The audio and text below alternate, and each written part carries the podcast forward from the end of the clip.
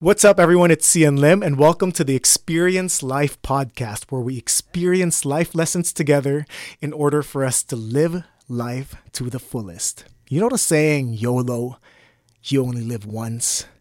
Well, you know, the truth is, we don't have much time in this world.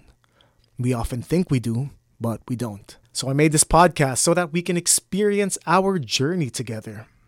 I'm a student, your classmate, your big bro you can even call me your long lost son, a friend, in this school we call life. Let's talk about the beauty of living. Let's relive the ups and downs and learn from our past mistakes. What is it that inspires us? What motivates us? What is it deep inside that keeps us pushing forward? Every Mondays, 6 p.m., I'll tell you my story. You may pause, take notes, reflect and ponder as we dig deep inside our heads, but more importantly, in our hearts. And together, we'll figure out a roadmap and navigate our way through and experience life to its full potential. With all that being said, I will see ya. But in this case, hear ya.